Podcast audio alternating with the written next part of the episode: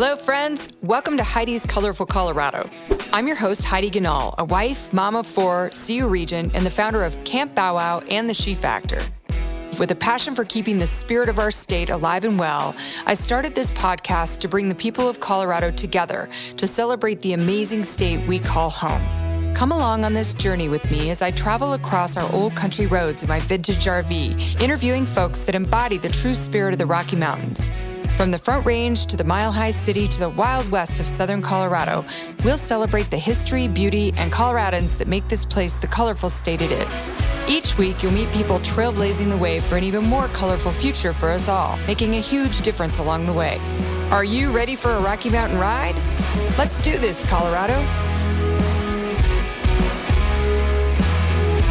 Welcome to Heidi's Colorful Colorado. Today we're in for a special treat. I have a friend, an entrepreneur, one of the best entrepreneurs in Denver. You're kind of like a hidden secret, Jess. I mean, most of us that know you know you and know how big you are, but you do a lot of work behind the scenes in the entrepreneur community. So, welcome, Jess Fialkovich. And I want you to tell us a little bit about how you came to Colorado. Oh yeah, thank you. Thanks so much for having me. It's always great to do a podcast and do a podcast with one of your friends. um, so Colorado, I actually I followed love to Colorado. So I grew up in a small town in southern New Jersey and started dating um, a acquaintance from high school. We weren't high school sweethearts, and he had moved out to Aspen. So we started dating, and about three months in, he's like, "All right, you know, commuting to New Jersey and Aspen's not really great." So we had to make a decision and he was either going to move back home or I was going to move to Aspen. And his company offered me a job in housing, and I was like, you know, 23 years old. I'm like, who turns down free housing in Aspen? You know, um, so that's what originally brought me out here. That was in 2008. Um, and have been here ever since. I did a two-year stint in Florida in between, but I've been here basically since 2008. And you like it here? I yeah, think. I love it here. Yeah, yeah. You've got a beautiful home, and I love your dogs. Your dogs have their own Instagram page. They do. Their Instagrams are Sailor and Moose. They're our traveling dogs. Sailor's been to every continental U.S. state, and he's been to eight Canadian provinces. Oh my goodness! Yeah, Moose is new. He's only two years old, so I think he's on state number sixteen. We're still working through. Oh, that's fantastic. Jess, have you always been an entrepreneur? No, actually, I haven't. Um, I grew up, my grandparents were entrepreneurs, and my parents, I think, saw the ups and downs of that. So my dad was an educator, my mom was a nurse, both recently retired, but I grew up in a household like get a good job, steady job, 401k. So I did that for the first few years of my career. I actually worked for an NHL team and an NFL team. Really? Yeah. And then when I moved out here, I worked for a commercial real estate developer, but when the 08 09 crisis hit, I kind of thought like that whole idea blew up in my head, right? The safety of a job and a career. Because here I am sitting in Aspen working for a company based out of New York. And somebody in a big office building just took a pen to my name and was like, hey, this, this person's got to go. We've got to cut jobs. So the realization for me there was that jobs aren't actually safe right, from anything. But what I did feel safety in was creating a job for myself as an entrepreneur. So that's what kicked me into entrepreneurship. And Al, your husband's an entrepreneur too. Was he always an entrepreneur? Yeah, so he's always been an entrepreneur. He grew up in um, an entrepreneurial family. His family owned fish factories on the East Coast. So, like, if you ever stinky job, seriously stinky job. So he started working in the fish factory when he was like ten or twelve. But if you ever wonder how like that lobster, that scallop gets to your plate if you're in Philly or Boston, that that's part of what they did. Um, so he he did the corporate thing for a little bit too. He worked for Liberty Mutual and UBS, and then the same real estate developer. But he always wanted to go into business for himself. That was always the plan.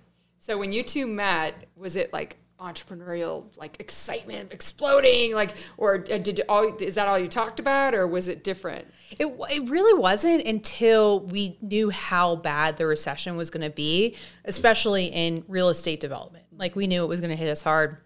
And so we started talking on like hikes and like just ideas.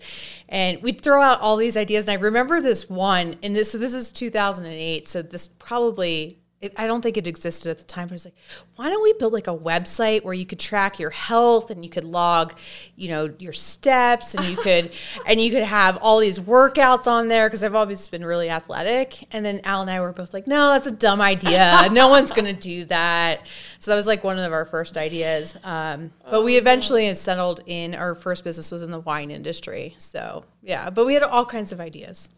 Yeah, that's how I've always been. Or I've always loved just sitting and writing on the back of a napkin over a meal or a beer. Like, yeah. Hey, what if we did this? Or how we? I think that's how we started Camp Bow Wow. Or wrote the business plan for that originally. Mm. Was over a Michelob at. Uh, at Three Margaritas up in Broomfield. No way. yeah.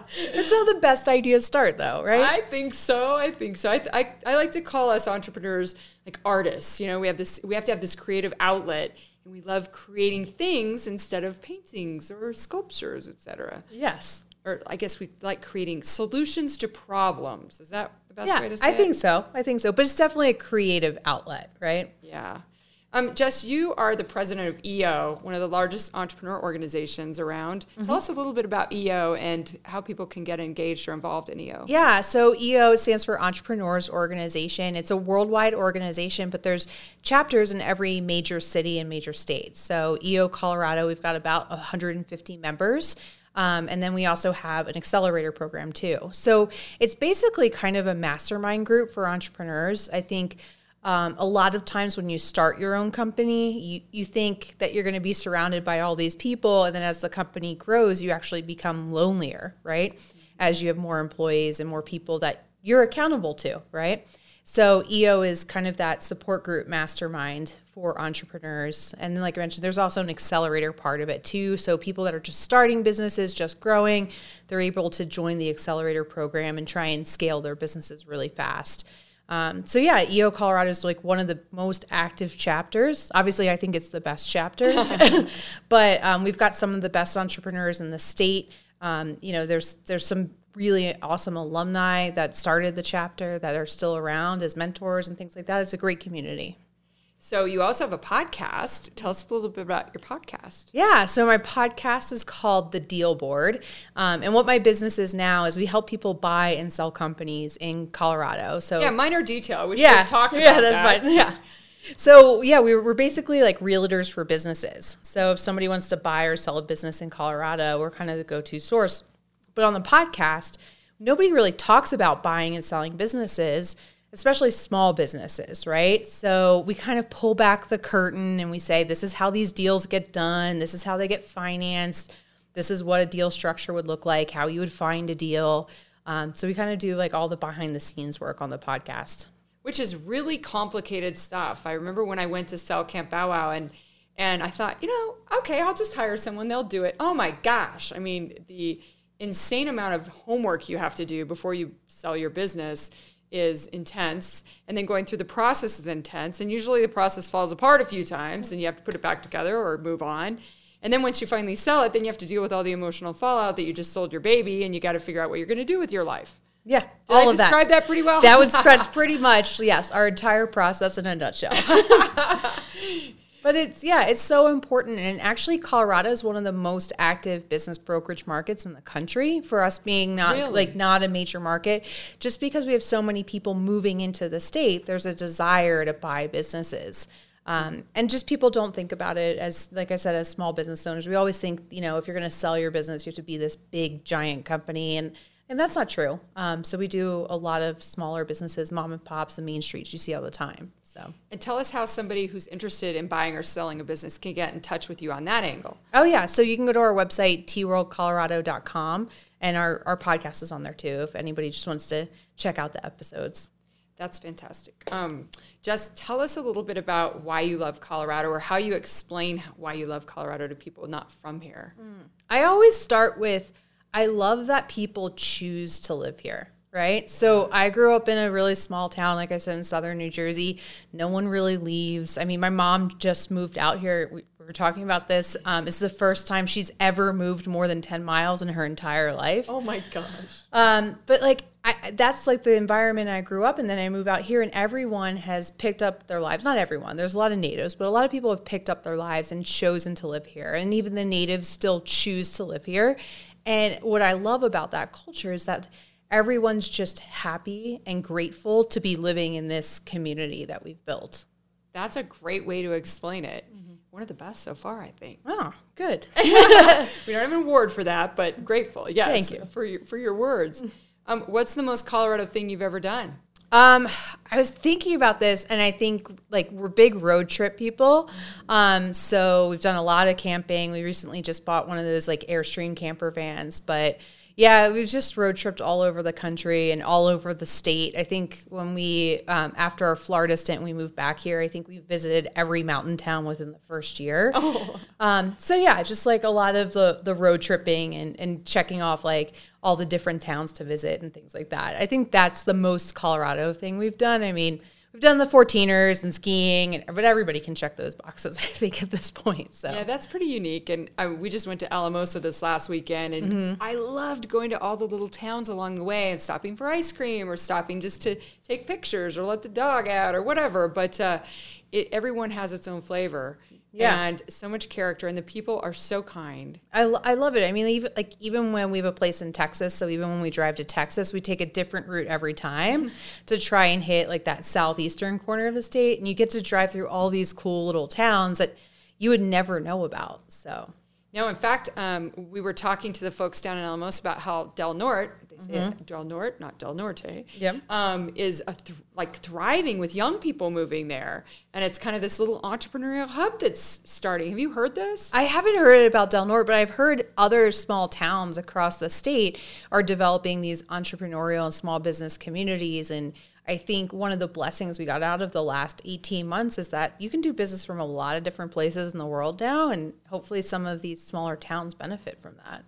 Yeah, and you know, nobody knows entrepreneurship in Colorado better than you, Jess. I, I, I believe that, and that's why you're the perfect leader for EO and also for the business that you do. So, what's the state of the state right now? How are entrepreneurs feeling? How are small business owners feeling? Um, what's their temperature? Yeah, it's it's pretty interesting because overall it's been generally optimistic, right? And and I do attribute that a lot to our community. Where like whenever I see anything happen in this state, whether it's you know the floods we had a few years back, or fires, or this now you know the pandemic, I, just see our community band together. And I saw that with small business owners and entrepreneurs. So it, it, was funny when we were prepping and we're trying to go through all of our clients' financials at the end of the year. It's something we do every year. And we're preparing our team to say, hey, this could be a really rocky year. It, really wasn't that bad. It wasn't as bad as everybody predicted. We actually saw a lot of businesses thrive. Um, we saw a lot of businesses get really creative and use resources that the state put together, the SBDC put together, chambers put together, and they got more profitable even if their revenue went down. And I think that generated just like a, an optimistic spirit, which was really great to see turning the corner into 2021. Um, there's still a lot of ways to go. I mean, revenue's still down across like some major industries, like the ones we all think about, but like restaurant and hospitality as a whole, tourism. Um, there's a like really hard hit, so it's it's almost like there's there's a huge difference and there's a huge gap. There's like those three industries and maybe a couple others that really suffered the brunt of the pandemic and shutdowns and things like that, and everyone else came out okay.